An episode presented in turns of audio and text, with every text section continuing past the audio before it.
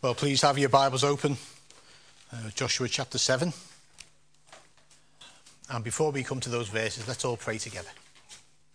Our Heavenly Father, we thank you for your word. Uh, we thank you that this is a lamp to our feet and a light to our path. But Lord, as we come to it now, we are conscious that left to ourselves, we cannot gain from its study. So we pray that you would come by your Spirit now, that you would come and speak to us and teach us and change us and make us the people we ought to be. Father, meet with us now, we pray. In Jesus' name, Amen. I wanted to start uh, with a couple of stories from years and years ago when my children were little.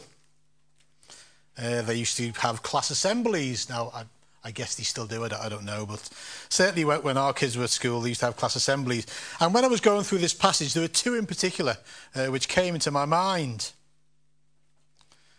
Uh, the first one was one our James was involved in. And they were doing, the theme for the assembly was Charlie and the Chocolate Factory.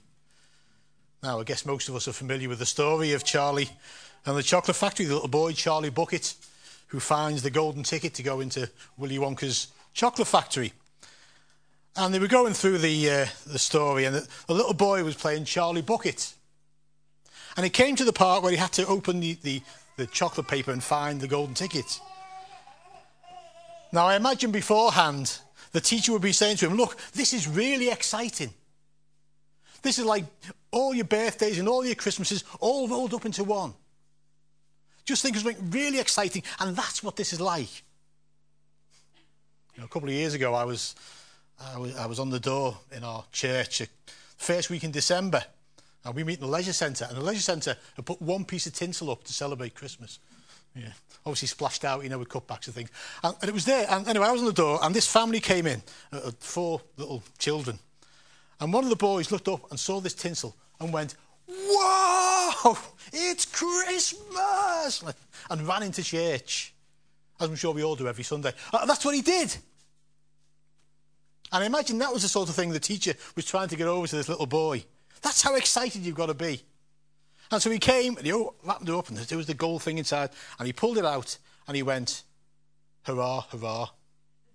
I have found the golden ticket. and then this is the genius part. He, he paused and he went, hurrah, hurrah. And it was like, Brilliant. Laurence Olivier, eat your heart out, you know. And we'll, we'll see the significance of that a little bit later. The, the second one was our girls were doing Noah's Ark. And this time it wasn't so much the children. It was more the, the, the headmistress, because they, they did the, the pictures of animals and things and sang songs. And when it was finished, the headmistress came out and said, Well, well done. You know, what a lovely story that is, Noah's Ark. That's one of my favourite stories because it's so nice. And I sat there and thought, well, as important as the story is, and as significant as it is in biblical history, I wouldn't really call it a lovely story. It's a story about a world that is so wicked, that is so immersed in sin, that a gracious and merciful God has to wipe out everyone apart from Noah and his family.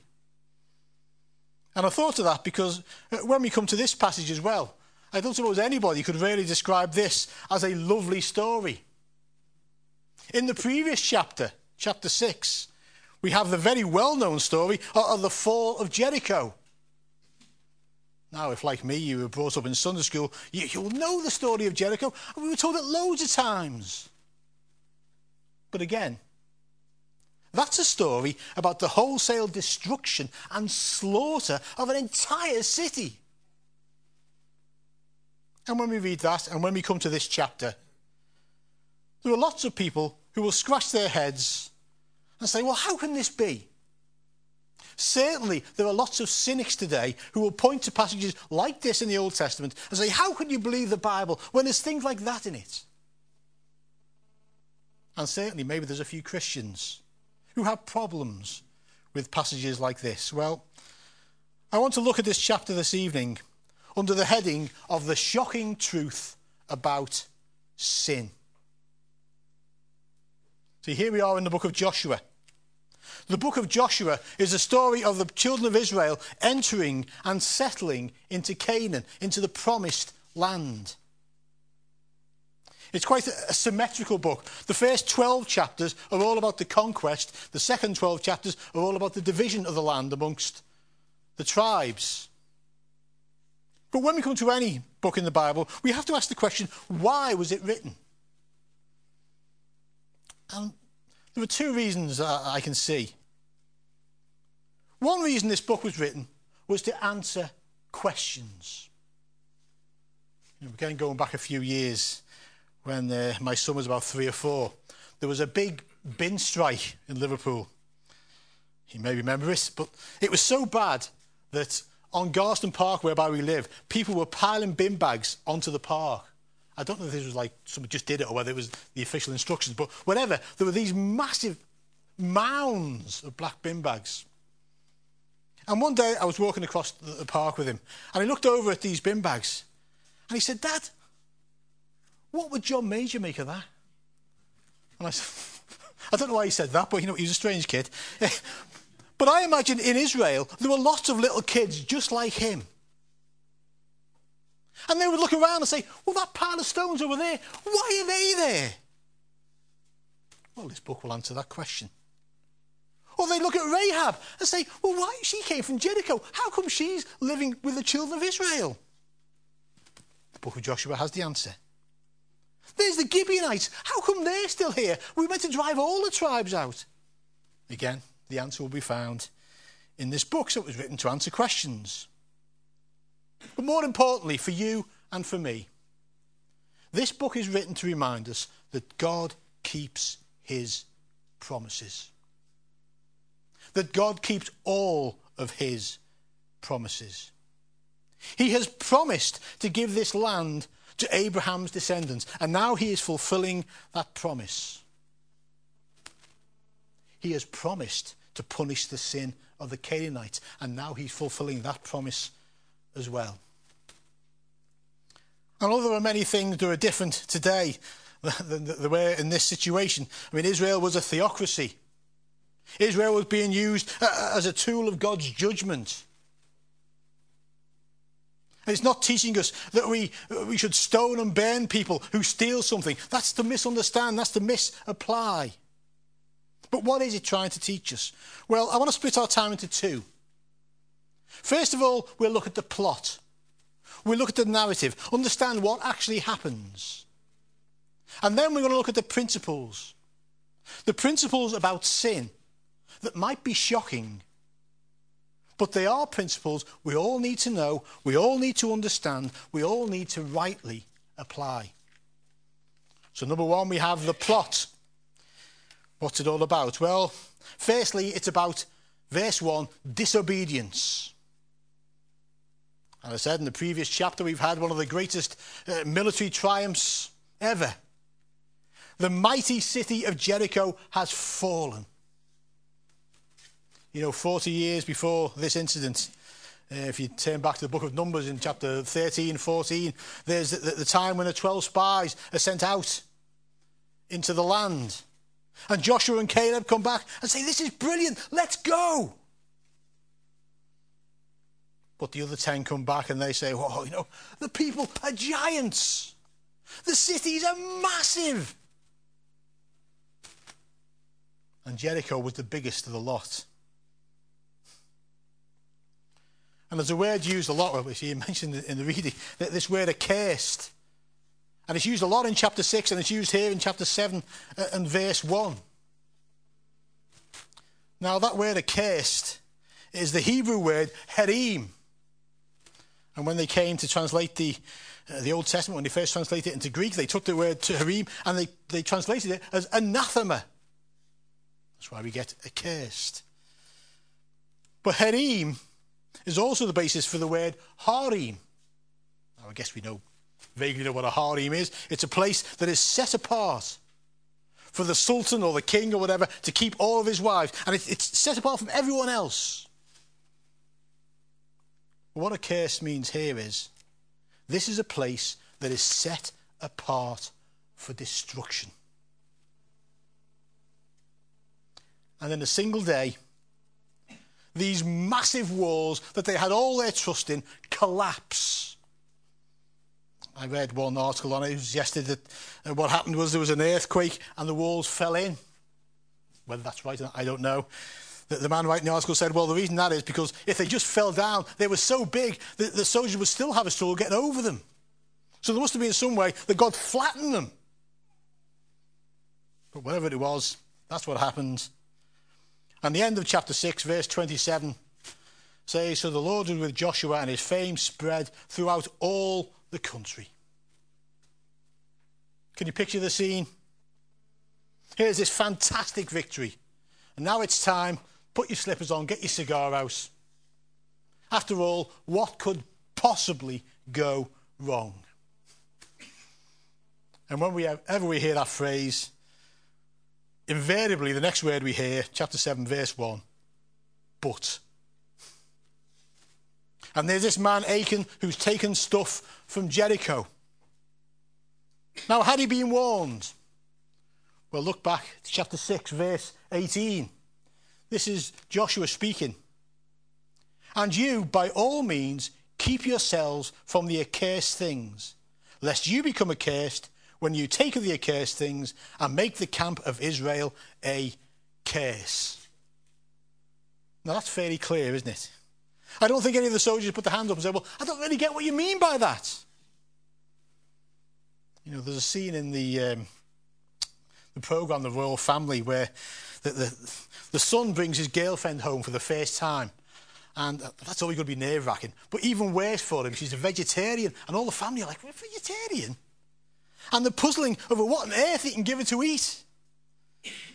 And the grandma sitting there says, Well, can she have wafer thin ham? Because, you know, it's only thin, it's only little. and I, I don't think anyone here will say, Well, can we just take a little bit of stuff? Is there any sort of case involved? Yeah, I think it was mentioned. And the result is God's anger blazed, burned against Israel because of disobedience. Number two, verses 2 to 9, this is about defeat. Joshua sends his spies out to Ai, and I say, yeah, it's, it's, it's easy. Just send a few. How many? Well, 3,000. Again, I read an article that said the Hebrew word for a thousand also means, it was very similar to the word for contingent. And this man was suggesting a contingent is 15 men. And he thinks they only sent 45 men, and that's why 36 being killed was so disastrous. Well, I don't know if that's right or wrong, but certainly the people panic. They were expecting to go right through the land, and suddenly they've been defeated. That's why they're panicking. And verse 5, you know, is very descriptive, isn't it? Where it says, Their hearts melted and became like water. Why did they lose? Well, again, I've read articles that say, well, look, uh, we read through this, uh, and we're not told that Joshua prayed. Well, that's true. We're not told he didn't pray either. But yeah, that, that, that has a point. Uh, others have said, well, the tactics they used were so naive, they just went straight up to Ai. Well, the tactics around Jericho weren't, weren't that great, were they? They said the spies were overconfident. Maybe they were. But really, those explanations are missing the point. Verse 1 explains the defeat completely. Because God's anger burned against his people. But of course, Joshua is totally unaware of this. And he comes before God and he complains. Why has this happened? And it strikes me as you, as you read uh, Joshua's prayer that, you know, when things happen that seem bad and unfair and wrong, very often the answer is we don't know the whole story. Certainly that's the case here with Joshua. From what he was saying, it seems reasonable, but he didn't know the whole story.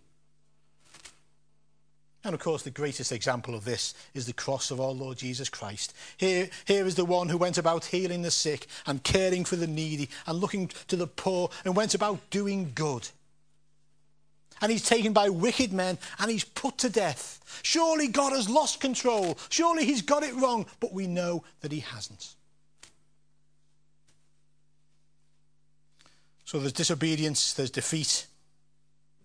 Thirdly, there's discovery. Verse 10. The Lord comes along, and it's almost so he says to Joshua, you know, get up, soft lad. What are you doing down there? And in verse 11, there's this whole list of things that are wrong. Now, again, if we look in the, in the original Hebrew, the same word is used over and over again. It's the word gam, which means also. I mean, the translators use the word for and and, and it's fair enough. But really, it's the same word. So we're saying there's this, and there's this, and there's this, and there's this. Again, if I can use an illustration from uh, a sitcom. There's a program, Fawlty Towers, you might have heard of. And in one of the, the episodes, a health inspector goes into the hotel. And he's got this long list of things that have gone wrong in the hotel, in the kitchen. So there's, there's broken seals on the fridge. They're, they're storing uh, raw meat above dairy products so the blood's dripping down into it. There's, there's suspect handling procedures going on. And also, there's two dead pigeons in, in the water loft. There's all sorts wrong with it. And he's going down this long list, and Basil keeps going, oh, okay, we know about that. Yeah, trying to interrupt him. And he finally finishes the list. And Basil says, otherwise, okay. And it seems to me like, you know, there's so many different things here that are wrong. And this case thing has to be dealt with.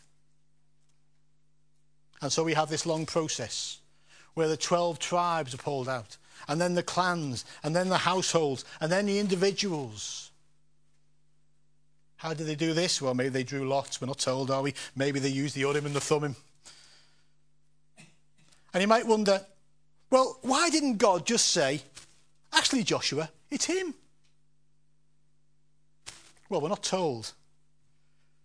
But couldn't it be to give Achan a chance to cough up? to give Achan a chance to say, well, actually, yeah, it was me. I've done wrong. And some might say, well, he did confess. Well, yeah, he does, but only after he's been singled out. And also in verse 21, he calls the, the, the things that he's taken, he calls it plunder, spoils. You see, he saw Jericho still as a prize to be earned, not as something that is under the curse of God. And so Joshua comes along. And, you know, Joshua's a great leader. And we see that in verse 19 because eh, all this trouble this man has caused. These, these men have gone to the death because of this man. But he's not vindictive. He just says, Come on, tell me. Verse 20, 21, Achan confesses, I saw this beautiful garment and the, this lifetime worth of gold and silver. And it might have looked cool and it might have looked valuable. But it was almost certainly used in idolatry. You know, Jericho was big and tactically important. That's not why it was destroyed. It's because its sin had reached full measure. And so Achan and everything he has and all of his family, all his possessions, they're taken out, they're stoned and they're burned. And as I said, people look at that and say, well, isn't that a little excessive? Well, here's the thing He's taken to himself the cursed stuff. So when he's done that, Achan is now treated like Jericho. Totally destroyed. Now that's a tough passage, I know. But what are the principles we can draw from it? The principles about sin. Well, number one, there's a danger in taking privilege for granted. You know, in the previous chapter, uh, we read about Jericho, we read about uh, the lady Rahab. And I don't think it's an accident. I don't think it's a coincidence that we have Rahab in one chapter and Achan in the next. We're meant to look at these people and compare them. Here's Rahab. She's a prostitute. She's the one who hid the spies. Now, you might ask, well, why did the spies stay with her? Well, There were no hotels, where there were no travel lodges in Jericho. And surely this would be a perfect place to hide. No one's going to make eye contact. So that's why they hid there. So there she is. She's a Canaanite. She's from Jericho. And yet her and her family are not just spared, are not just saved. Because what happens to Rahab? Well, she marries into the children of Israel. She marries a man called Salmon. And from them is descended Boaz. And from Boaz is descended King David. And from David, of course, is the Lord Jesus Christ. So here's this woman who has nothing. And yet she's in the line of Christ. And here's Achan. Well, Achan's from Israel. He's not just from Israel, he's from Judah, the head tribe. Achan's mum and dad would have seen the plagues, would have seen the Red Sea, would have seen the Ten Commandments. Do you not think when he was a kid growing up, they talked with him? Didn't have a telly to watch, did they? And besides, they were commanded to do that. Of course they talked to him. Achan himself, fed by manna, crossed the Jordan, had seen Jericho fall. He'd listened to Moses. He'd been under the command of Joshua. He'd been given clear instructions. He had everything. Rahab had next to nothing. And yet Rahab is established forever. And Achan and all that he had is wiped out. So, what about you and me? You know, here you are in church on a Sunday evening. Well, that puts you in quite a small minority, I'd say, in our country. Here you are in a church where you will hear the gospel week in, week out. That there is a God who is holy, that we are sinners, and the only way we can be right with God is through the work of the Lord Jesus Christ, through turning from our sin and trusting in Him, in Him alone. And you'll have heard that if you come to this church. And there are millions of people in this world who don't have that. And there are hundreds of thousands of people in this city who don't have that. So I guess it's fair to say that in terms of privilege, you and I have far more in common with Achan than we do with Rahab. Therefore, the question is are you trusting in Christ? Have you repented? Have you turned from your sin? Do you have faith in Him? Do you understand that in His life and His death and His resurrection there is hope?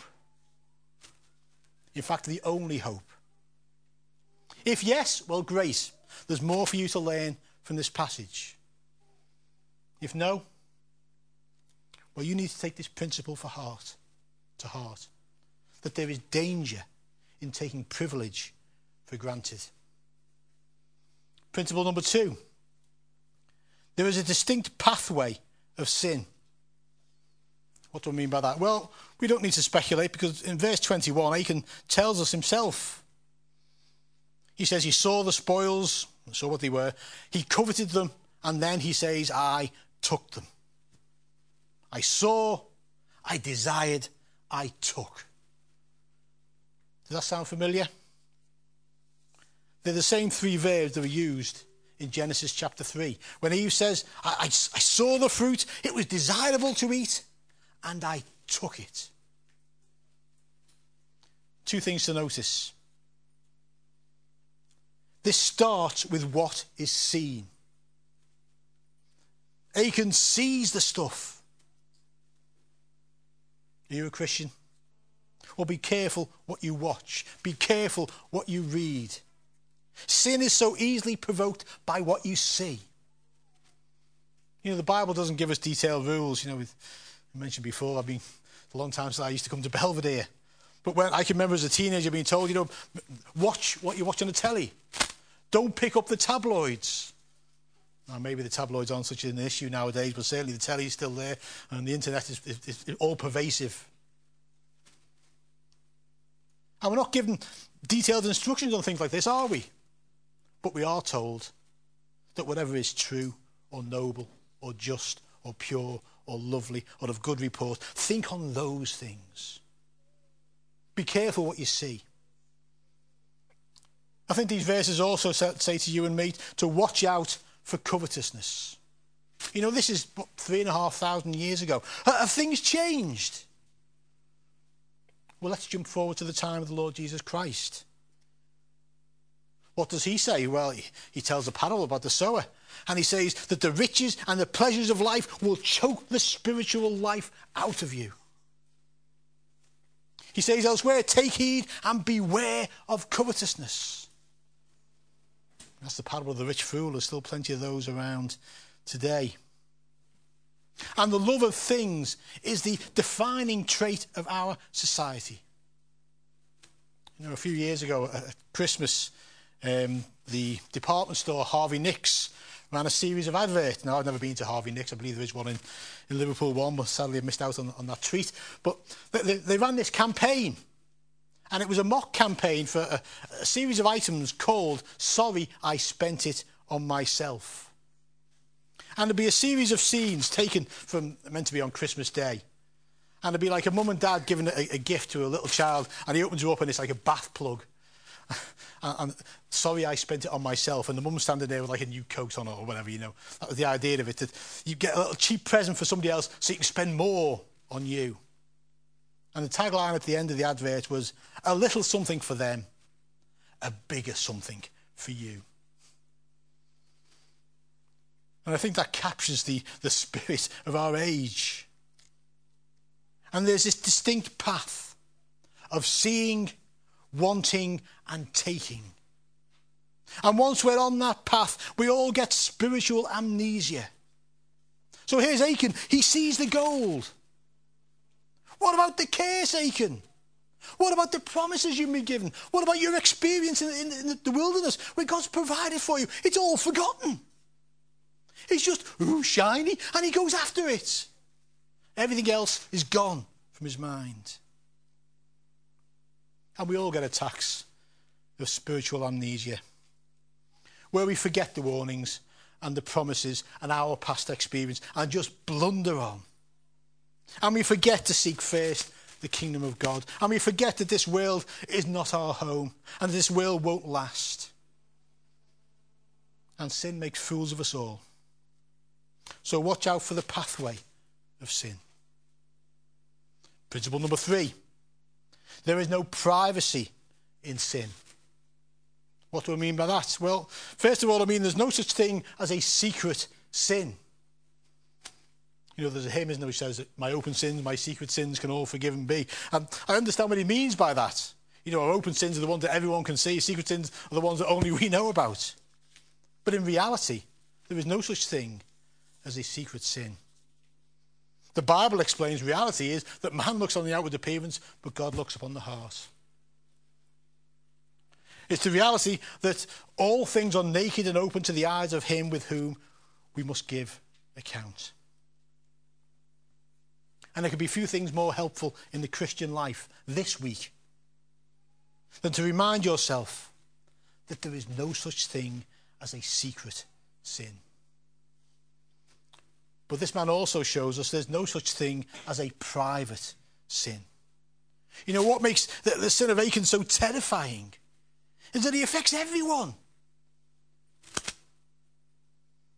And what it's teaching us, if we cover up, if we try to, to carry on as if nothing has happened, we remove God's blessing. It doesn't just affect Achan, does it? What does verse 1 say? The children of Israel committed a trespass. The end of the verse, the, the anger burnt against the children of Israel, not just against Achan. Now, is that fair? Maybe you've had that experience when you were at school of getting kept behind. Maybe somebody, I don't know, has broken a window or something, and the teacher says, Well, if you won't tell me who it is, you're all staying behind. And you'll go, That's not fair. Well, that's the principle at stake here. The Bible is plain. We're dealt with as individuals, yes. But we're also responsible for one another. Now, that's very different from our Western society, you know, the, the, individual being king. We're told, you know, I'll live my life the way I want to live, and it's my body and it's my life, and what goes on behind closed doors is nobody's business. It doesn't harm anyone. Well, that's not true here, is it? And there's no such thing as a private, as a secret sin. Fourthly and lastly, the fourth principle. I put this last, I thought maybe I should have put it first. It's certainly the most important principle we can gain from this passage. And that's this God hates and will punish sin.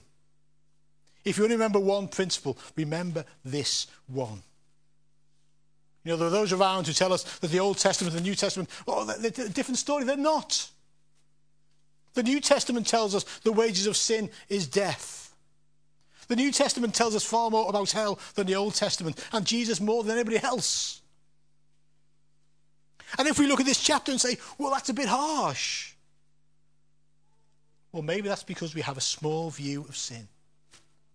And maybe we have a small view of sin because we have a small view of God and of His holiness. You know, the Lord Jesus Christ said, if, if your hand causes you to sin, cut it off. If your eye, gouge it out. Now, he's not saying we should mutilate ourselves. What he's saying is we have to take sin seriously.